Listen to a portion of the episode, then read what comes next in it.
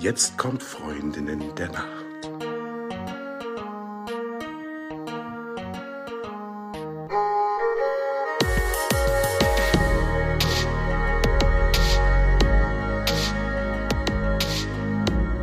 Hallo und herzlich willkommen zu einer neuen Folge von Freundinnen der Nacht. Mein Name ist Talea und bei mir ist die, die Eva. Hallo. Und bei uns ist auch Martin Gessinger. Und Martin ist Unternehmer im Bereich Parcours und Coaching. Darüber erfahren wir gleich mehr. Aber zuallererst, Eva, an dich die Frage, wie hast du geschlafen? Ich weiß gar nicht, wie ich sagen soll. Also normalerweise, wenn alles über mir zusammenbricht, funktioniert ja wenigstens das Schlafen noch gut. Und im Moment ist unheimlich viel los. Und was tatsächlich ein bisschen in real zusammengebrochen ist, ist unser Badezimmer. Das wird im Moment saniert, ist komplett rausgerissen. Und ehrlich gesagt liegt die ganze Stu Bude unter einer dicken Staubwolke. Und so habe ich geschlafen. Ich habe das Gefühl, als hätte ich Staub eingeatmet durch Mund und Nase. Und äh, so fühle ich mich heute. Wie von oben bis unten mit Staub voll und im Mund und in der Nase und ich, ich, mein Schlaf war gestört tatsächlich. Es, es war nicht schön. Es war scheiße. So beantwortet es die Frage. Ja. Ich, ich mag ja ungern über Schlaf lästern, weil Schlaf was richtig Geiles ist. Aber wenn es manchmal läuft es nicht, wie im echten Leben. Ich wollte ich wollt ja sagen, ähm, naja, ganz schön verstaubt, aber das ist es ja nicht. Da ist ja sehr viel Bewegung bei dir drin. Ne? Ja, ja, ja, genau. So, Martin, und du erzähl, wie hast du geschlafen? Ausreichend viel würde ich sagen, was bei mir immer ein ähm, Kriterium ist. So scheint es zumindest. Ich habe gestern eine etwas unfreiwillig verlängerte Autofahrt aus, von Lübeck nach Berlin äh, hinter mich gebracht und stand da noch anderthalb Stunden im Stau mit nicht ganz ein Jahr alten äh, Säugling und einer acht äh, Jahre alten Tochter und meiner Frau auf dem Rücksitz und einem Dackel, der quiekt und das war dann alles besonders schön. Ähm, dementsprechend fertig war ich dann auch, als wir zu Hause gewesen sind und ich bin aber auch von Natur aus so, wenn ich mich ins Bett lege, dann knipst eigentlich ziemlich schnell bei mir oben die Birne aus und ich bin dann weg. Ganz selten mal, dass ich irgendwie in Anführungsstrichen schlecht schlafe. Ich habe meistens dann, äh, wenn ich ein Problem habe mit Schlaf, dann eher zu wenig. Und ähm, merke aber auch mit dem Alter, ich brauche nicht mehr so viel Schlaf wie früher. Bin ich ganz erstaunt. Das klappt irgendwie. Aber ich, also im Vergleich zu vielen Freunden, ich habe immer noch relativ viel. Und ich hatte, glaube ich, ungefähr sieben Stunden und das hat mir jetzt gereicht. Hätte ich früher niemals so sagen können, aber jetzt war es in Ordnung. Wie du mit dem Alter sagst, als würde man jetzt vermuten, dass du ein sehr alter Mann mit äh, ja, langen weißen Haaren, Gehstock bist, faltig bis zum Boden. Also es ist nicht so. Äh, für euch da draußen, ich sehe Martin, er ist alles andere als ein alter Mann, würde ich jetzt mal schätzen und Ach, sagen. so, Talia, wie hast du geschlafen? Ich habe wunderbar geschlafen. Ich wurde letzte Woche erneut operiert und ich habe die Narkose am Anfang nicht gut vertragen. Das heißt, die äh, ersten zwei Nächte waren furchtbar. Die allererste Nacht, da habe ich ähm, eigentlich war ich eigentlich mehr wach, als dass ich geschlafen habe.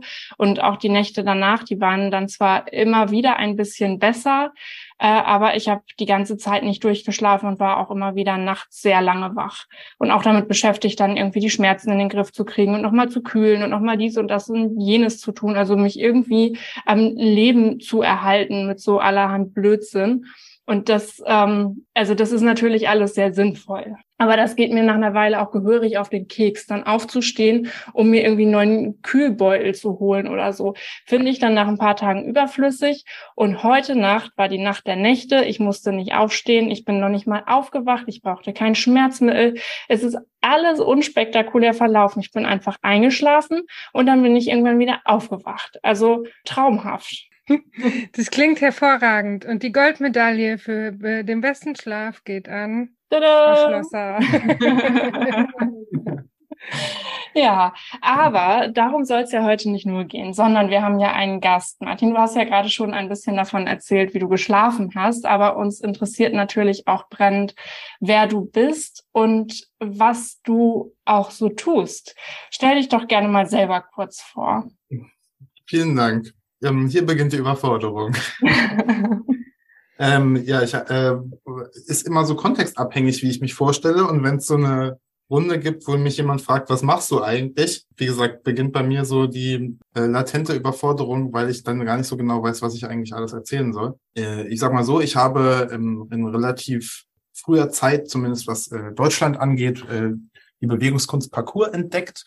Da war ich ungefähr 18 Jahre alt, 2005 war das. Ich sage ja nicht, wie alt ich bin, das kann jeder dann so selber rausfinden. Und ähm, damals war das quasi eine völlig unbekannte Geschichte und ähm, ich habe mit Freunden angefangen, draußen so rumzuhüpfen und relativ schnell dann aber auch äh, Kontakte in so die weltweite Szene ähm, mit Reisen und so weiter. Und daraus hat sich äh, mittelfristig was entwickelt, wo wir angefangen haben zu unterrichten, eine Organisation gegründet, die in Deutschland und der Schweiz ähm, tätig ist und genau äh, halt Parcours unterrichtet. Und ähm, ich habe in Berlin eine Zweigstelle, eine regionale Schule sozusagen von Parkour One, so heißt die äh, Organisation. Äh, mittlerweile bestehend aus vielen kleineren Unternehmen, die sich zusammengeschlossen haben unter dieser Brand.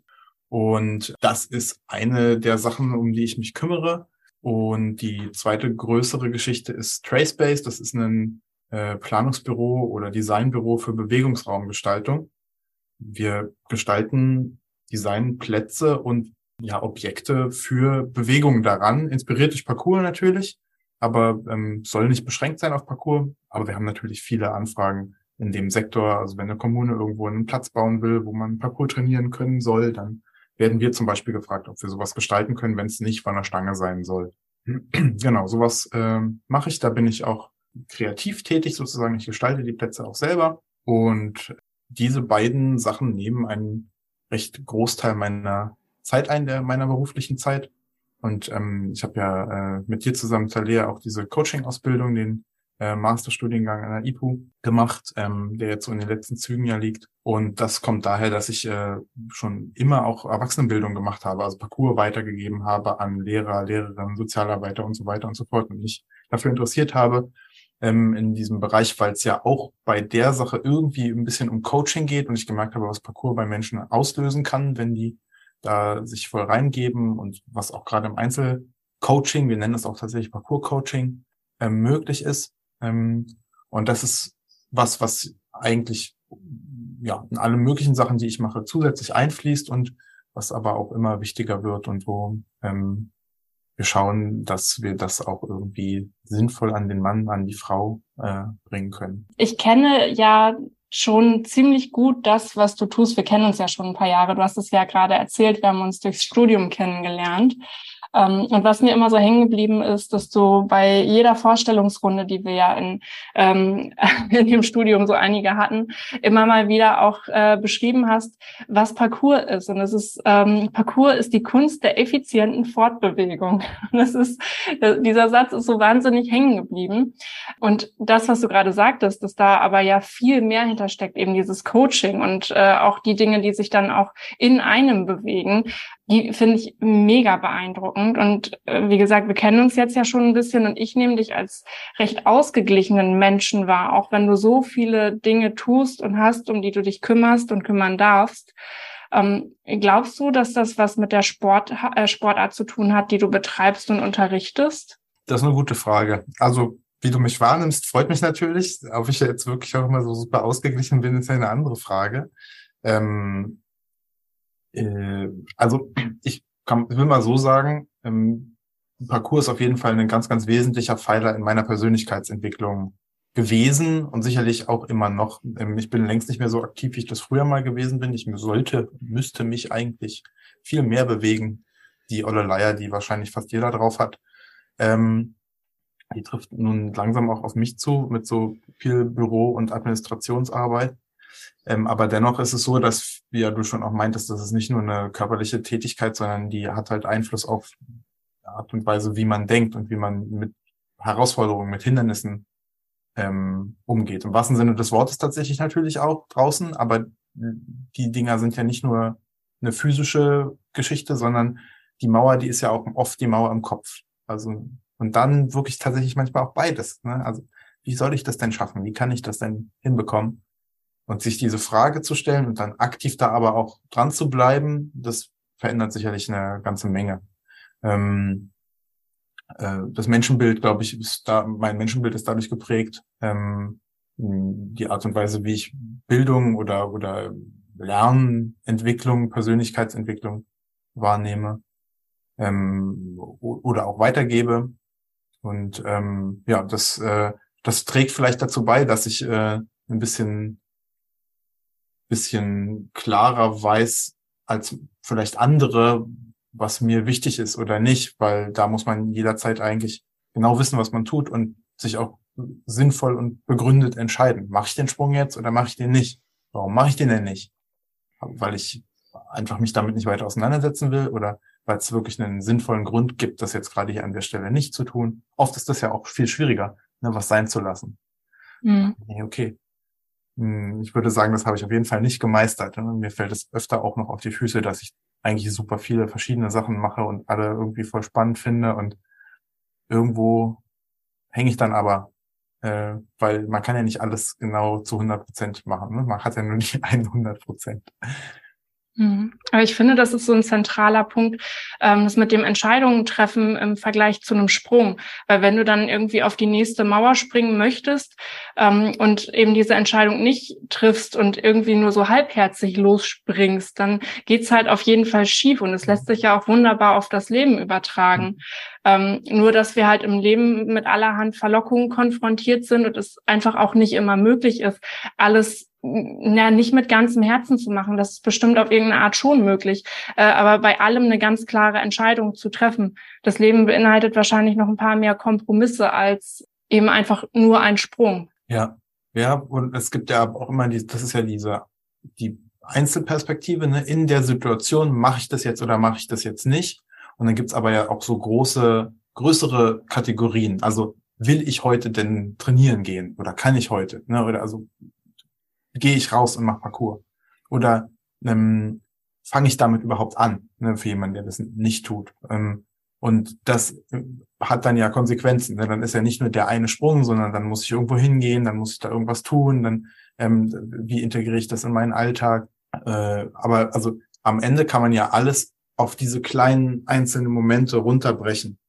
Und das kann man dann wieder groß zoomen. Ich weiß nicht, ob das so abstrakt ist gerade, aber das, ähm, der, das Schöne an Parcours, finde ich, ist, dass man da wirklich im Moment ist, weil man es sein muss. Ohne das geht's nicht. Man kann das nicht einfach so, so nebenbei tun. Geht einfach nicht. Und das ist eben deswegen schön, weil es nicht nur, in Anführungsstrichen, obwohl das auch oft schön genug ist, eine körperliche Tätigkeit ist, sondern immer auch eine geistig anspruchsvolle Tätigkeit, wenn man Parcours, ich sag mal, so betreibt oder so sieht, wie wie ich oder wie wir jetzt bei Parkour das zum Beispiel ähm, auffassen. Also Parcours und auch das Leben an sich ist ja voller Risiken. Ja, also wenn ich jetzt mich betrachte, ich habe, ich liebe Tiere und ich mag auch eigentlich Pferde gerne. Nur für mich ist einfach das Risiko zu groß, auf ein Pferd zu steigen, weil ich Schiss habe, das schmeißt mich ab und dann hm. breche ich mir komplett alle Knochen. so, ja. Und es gibt ja viele Menschen, die ähm, ja, so eine Risikoangst haben oder eine Angst davor, was könnte passieren in unterschiedlichsten Bereichen. Mhm. Und die Frage ist, wenn ich den gesunden Umgang mit Risiken habe, und das ist ja auch im Parcours immer wieder dieses Abwägen, meinst du, dass das irgendwelche Einflüsse auf meinen Schlaf haben kann? Schlafe ich besser, wenn ich weiß, ich kann mit äh, Risiken gut umgehen? ich würde sagen, so pauschal ist diese Frage bestimmt nicht zu beantworten, weil ja so viele Dinge meiner Meinung nach den Schlaf irgendwie beeinflussen. Aber ich würde schon sagen, dass wenn ich nicht die ganze Zeit zweifle und ähm, zwischen Baum und Borg stecke und äh, ähm, denn ich nehme die Unsicherheit ja mit, ich, wenn ich kein, wenn ich nicht geradlinig ähm, genug bin. Ne? Keiner von, keiner als Mensch ist in der Lage, sein gesamtes Leben völlig äh, klar strukturiert mit, mit einer klaren Entscheidung nach der nächsten irgendwie zu führen. Aber das ist wahrscheinlich ein Kontinuum. Ne? Ich kann völlig unstrukturiert sein und total indifferent zu allem und ich bin dann eigentlich im Grunde, wer bin ich dann eigentlich noch? Also unsere Entscheidungen machen ja auch aus, wer wir sind. Und je klarer ich Entscheidungen treffen kann, desto klarer bin ich vielleicht auch in mir selber. Ähm, äh, werde dadurch auch eine wahrnehmbare Persönlichkeit, so würde ich es mal betra äh, betrachten. Und ähm, an der Stelle äh, ist es sicherlich so, wenn ich zu, im Bett liege und immer noch mit dieser einen Entscheidung hadere und sie nicht treffen kann, dann kann ich wahrscheinlich nicht so gut schlafen wie äh, die Person, die diese Entscheidung schon vor x Stunden, Minuten, Tagen, was auch immer getroffen hat, weil es war klar, ich habe abgewogen auf Basis aller meiner Kenntnisse, meiner Erfahrungen, meines was auch immer. So. Und dann ist das ja vom Tisch, dann trage ich das nicht mehr mit mir rum äh, ich glaube schon, dass das, ein, dass das einen Unterschied macht. Was mir gerade dazu noch einfällt, ich glaube, Talia, dir habe ich es vielleicht schon mal so gesagt, ich finde auch Schlafen an sich per se auch ein kleines Risiko tatsächlich. Es ist ja wie so ein bisschen eine Narkose, ja.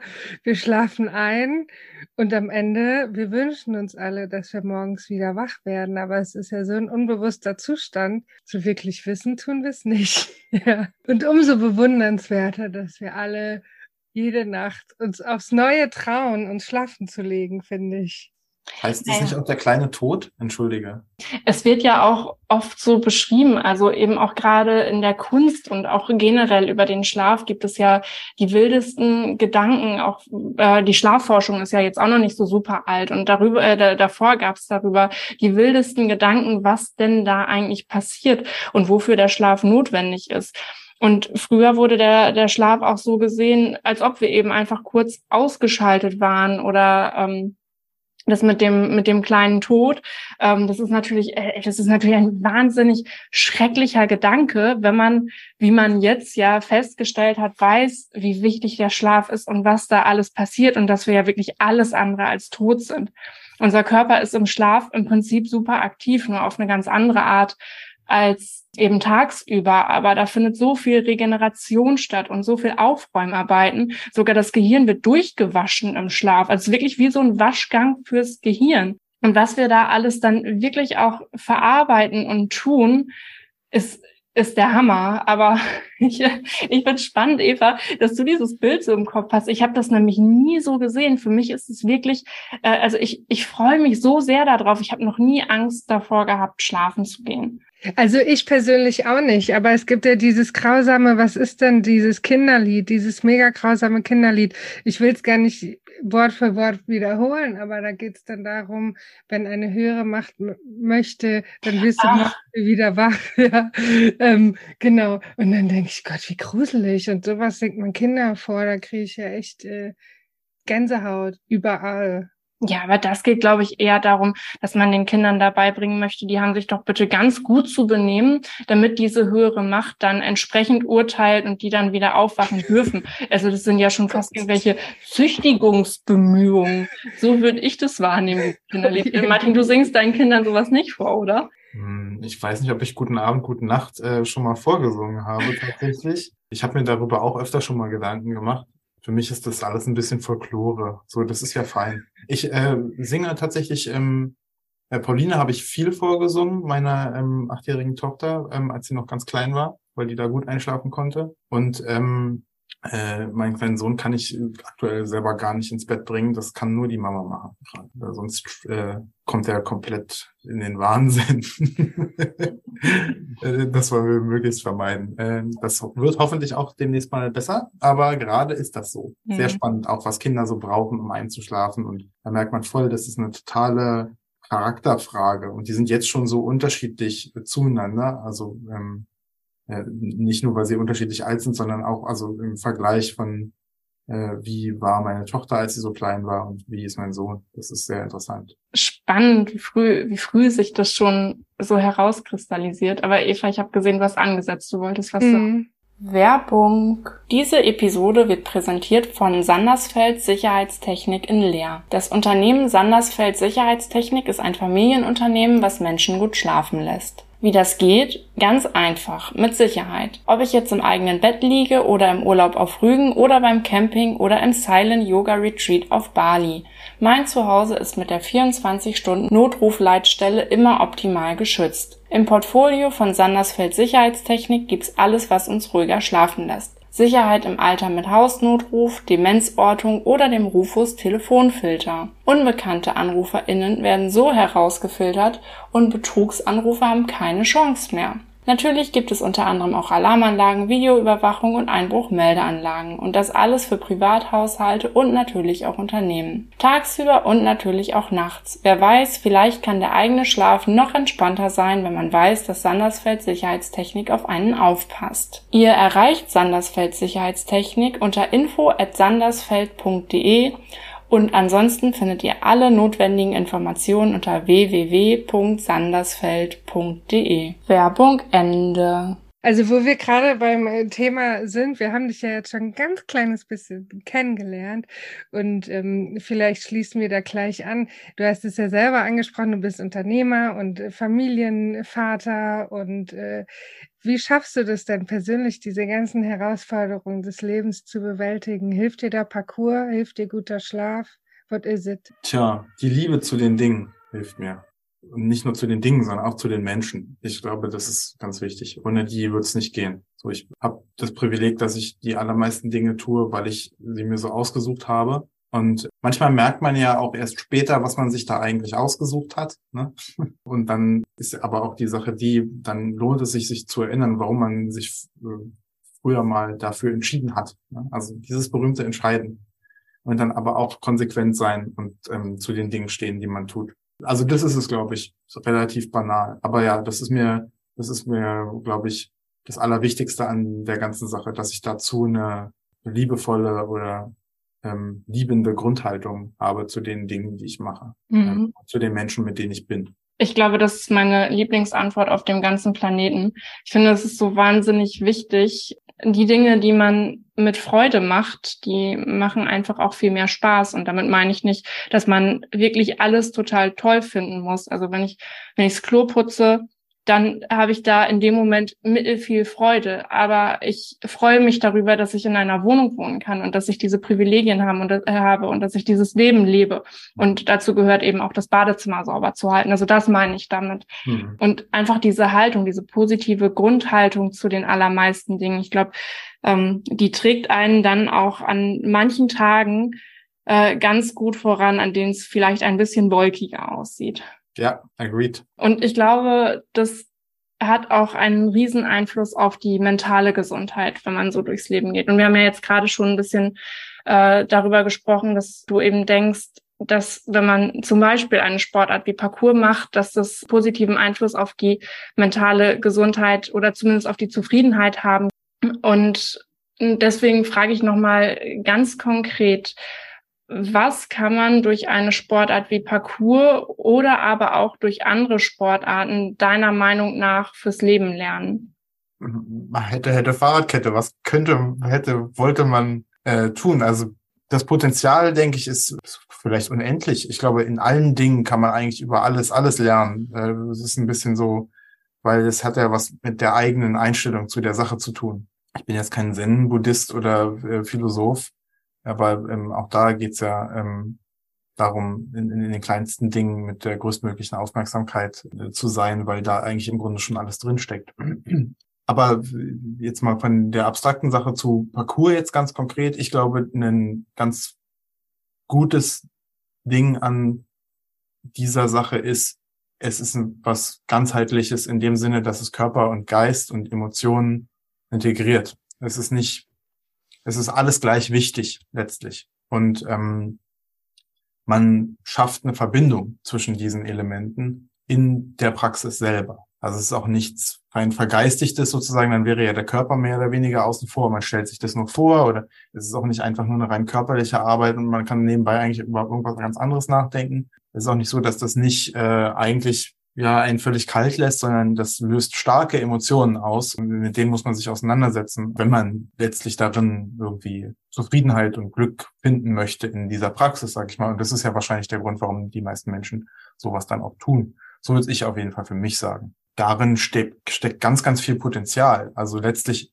hat es ja was mit der eigenen Gesundheit zu tun. Ne? Ich, wenn ich das noch mit anderen zusammen mache, bin ich auch direkt noch in diesem sozialen Gesundheitsding drin, also nicht nur physisch und psychisch, sondern auch soziale Gesundheit ist ja auch ein Marker von der WHO. Ne? Die haben ja diese drei Marker für Gesundheit, sozial, psychisch und physisch. Und dann tatsächlich ist das eins von unseren drei Bildungszielen. Martin Gessinger hält gerade sein T-Shirt, ähm, wo mit drei Symbole drauf sind in die Kamera, die ihr nicht sehen könnt. Das ist hier äh, das Herz, die Wurzel von allem. Zusammen ist das übrigens so ein, ach nee, jetzt nicht drauf. Das wird so ein Baum am Ende des Tages. Und dann gibt's die Blätter, die stehen für die Potenzialentfaltung. Also alles das, was man da drin macht, wo man entdeckt, wer man ist, worin man gut ist, was man nicht kann, ähm, oder wo man, wo die eigenen Stärken und Schwächen liegen. Ne?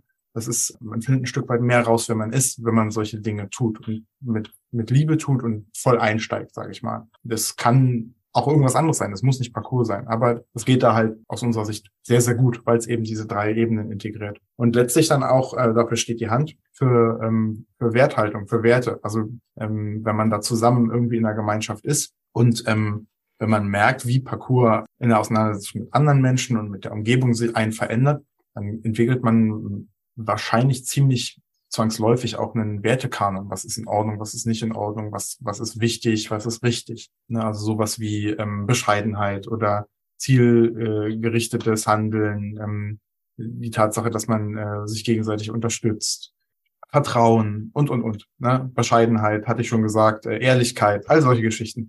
Ähm, die kommen in der Praxis einfach dann vor, wenn man auf bestimmte Dinge achtet. Ähm, also das sind tatsächlich auch Dinge, die wir unseren Schülern so mitgeben, ähm, aber nicht als Kanon, das musst du, du musst super bescheiden und voll vorsichtig und super zielstrebig und ähm, total unterstützend sein, ähm, sondern das sind Dinge, die im Training einfach passieren. Und denk mal drüber nach. Also es ist ja wichtig. Das hat dir hier geholfen. Vielleicht hilft dir das auch woanders. Und so ist es bei uns auch gewesen. Wir haben festgestellt, das ist im Training da und das ist cool. Und letztlich sind das Dinge, die wir alle irgendwie auch kennen aber da kommen die so geballt. Und das ist die Power von so einer Praxis, Power auf Parcours, aber eben auch auf irgendwas anderes. Ja. Mein Lieblingsbeispiel ist, wenn man Körper flechtet und das ganz, ganz toll findet und da ähm, Meisterschaft drin erlangt und da findet man auch unglaublich viel. Das ist auch wahrscheinlich eine sehr, sehr ganzheitliche Praxis am Ende des Tages, auch wenn man sich vielleicht nicht so viel bewegen muss. Wenn man die Sachen aber dann pflückt, um die Körbe äh, zu flechten, die ganzen Gebinde, dann hat man sich auch schon viel bewegt. Aber ja, also Spaß beiseite. Ich glaube, da steckt ganz, ganz viel drin in so einer Bewegungspraxis, die Körper, Geist, Körper und Geist miteinander in Verbindung bringt. Darf ich äh, noch eine Frage stellen als äh, absolute Parcours-Nullwisserin? Also in meiner, in meiner Jugend gab es ja Plätze mit Halfpipes für Skateboards und so weiter. Genau. Und so stelle ich mir auch so einen Parcoursplatz vor, natürlich mit ganz anderen Hindernissen, ja. Einen großen Platz, wo was auch immer aufgebaut ist und dann renne ich darüber und springe und springe seitlich und hoch und vor und zurück. Mhm. Und wenn ich mir dann vorstelle, dass ich sowas tue oder übe oder wie auch immer, überträgt sich das denn dann auch auf die Nacht? Weil wir wissen zum Beispiel auch von Spitzensportlerinnen und Spitzensportlern oder Sportlern oder Tetris-Spielern, die den ganzen Tag Tetris spielen, dass man dann diese Bewegungsabläufe immer wieder durchgeht im Schlaf. Ist das was, ähm, was du für dich auch beobachtest? Vielleicht einfach auch noch, um den Skate-Vergleich äh, zu bemühen das ist ja auch später erst entstanden, diese Skateparks. Ähm, früher war es ja alles Street ne, und ähm, die ähm, leeren Swimmingpools, äh, die die als Pipes genutzt haben. Ähm, und bei Parcours ist es genau gleich. Also das kommt von der Straße und aus, dem, aus der Natur mehr oder weniger. Und das sind immer auch noch die Hauptorte, wo trainiert wird.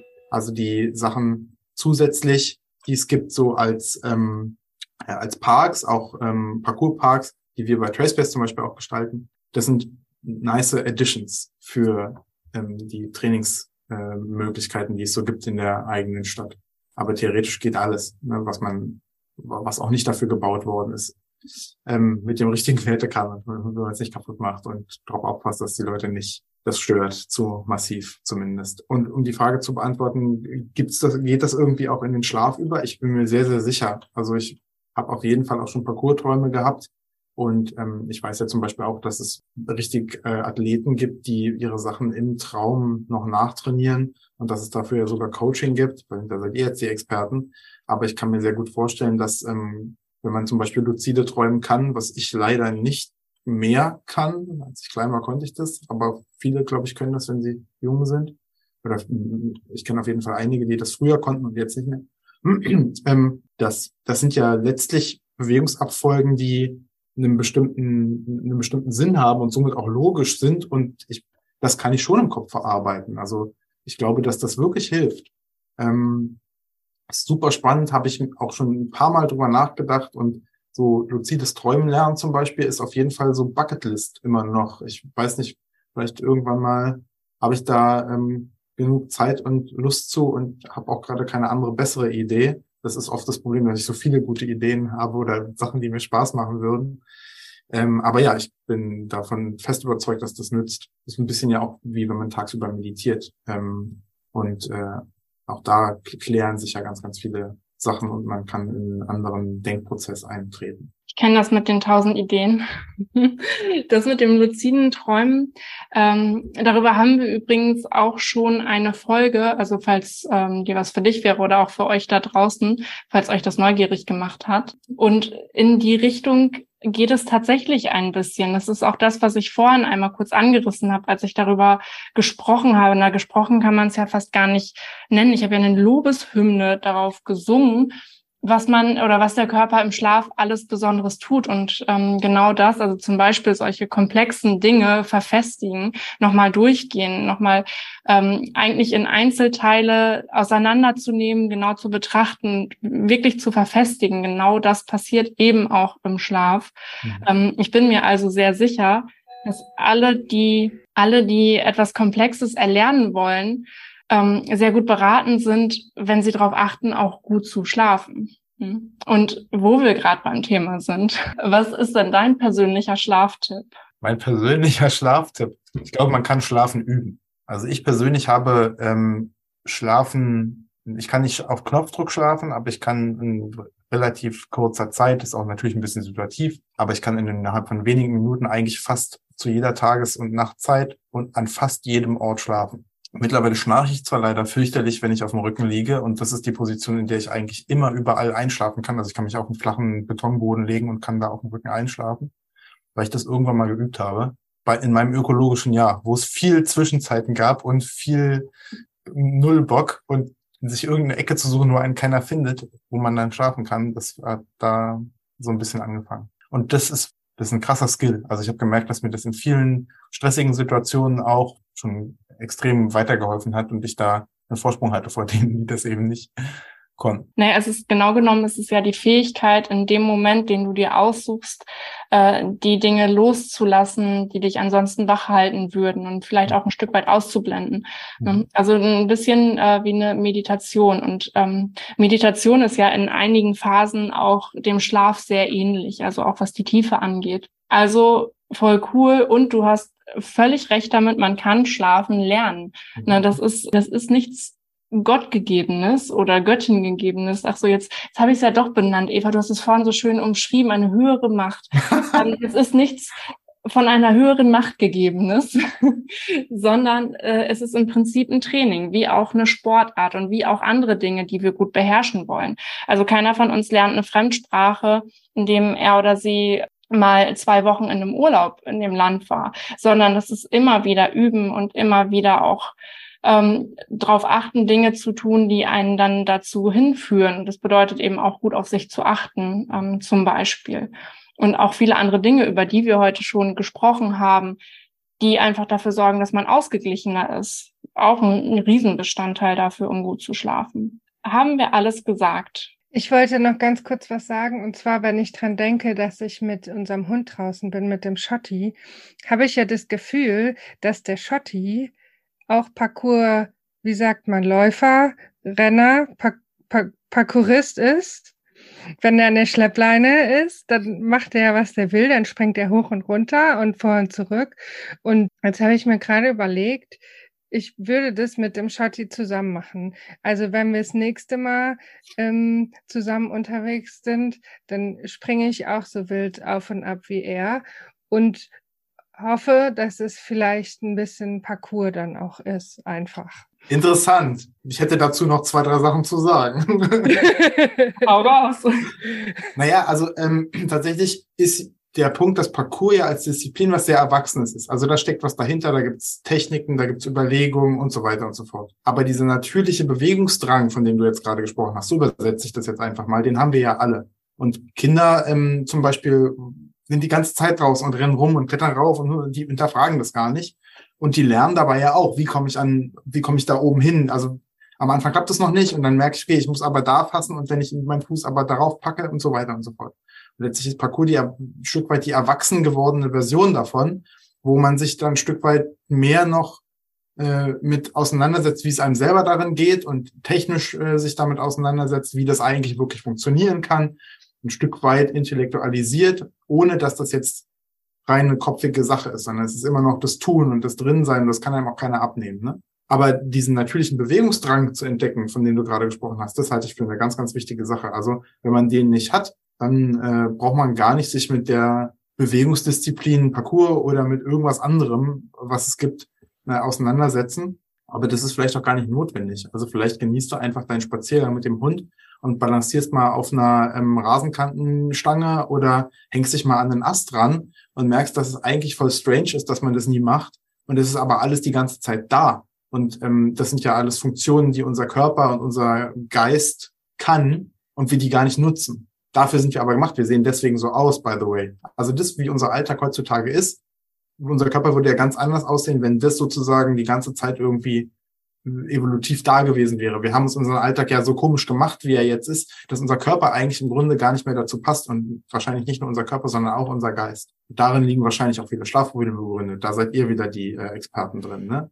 Aber äh, also meine Empfehlung bei sowas, wenn man jetzt nicht sagt, oh, ich will unbedingt mal Parcours trainieren, ähm, na dann versuch doch wenigstens mit deiner Umgebung irgendwie mal anders zu interagieren. Häng dich mal an was ran, kletter mal auf was rauf, balancier mal auf irgendwas. Und dann ist auch ganz interessant festzustellen, wie die Menschen um einen herum drauf reagieren. Weil das ist was, man macht das wahrscheinlich deswegen nicht, weil das so, weil man so komisch angeguckt wird, wenn man das macht, weil das eigentlich nichts Normales mehr ist. Aber eigentlich ist das Normalste der Welt. Ja, wir leben einfach alle nicht mehr artgerecht. Also ich finde, du hast auch Schlafcoaching ziemlich gut auf den Punkt gebracht, denn im Prinzip geht es darum, ein, ein bisschen artgerechter zu leben und ein bisschen mehr das, was unser Körper eigentlich mitbringt, äh, auch, auch zu nutzen oder vielleicht auch umzulenken. Denn wenn man mal überlegt, die ähm, Industrialisierung, wo es halt dann mit dem künstlichen Licht und allen möglichen anderen Dingen äh, so anfing, die ist noch nicht wahnsinnig lange her. Und dann die Digitalisierung ist auch noch nicht wahnsinnig lange her. Und all die Jahre davor waren wir abhängig vom natürlichen Licht, vielleicht auch ein bisschen vom Licht des Feuers, aber das ist natürlich ja nochmal was ganz anderes.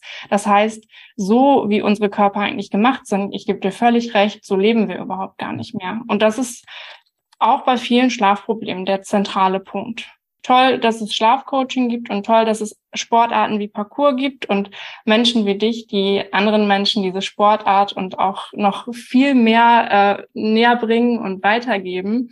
Und noch viel toller, dass du heute bei uns warst und uns so viele spannende Dinge erzählt hast. Und auch euch da draußen vielen Dank fürs Zuhören. Dankeschön. Vielen ja. Dank, Martin. Danke, Danke, dass ich hier sein konnte.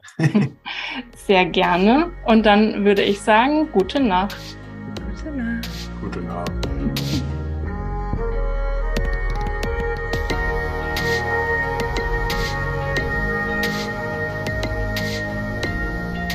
Falls du uns vermisst, gibt es eine kleine Lösung.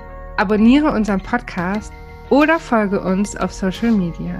Dort findest du uns unter Freundin der Nacht auf allen gängigen Plattformen, Facebook, Instagram, LinkedIn oder du schreibst uns eine E-Mail an hallo at freundindernacht.de. Und jetzt gute Nacht. Gute Nacht.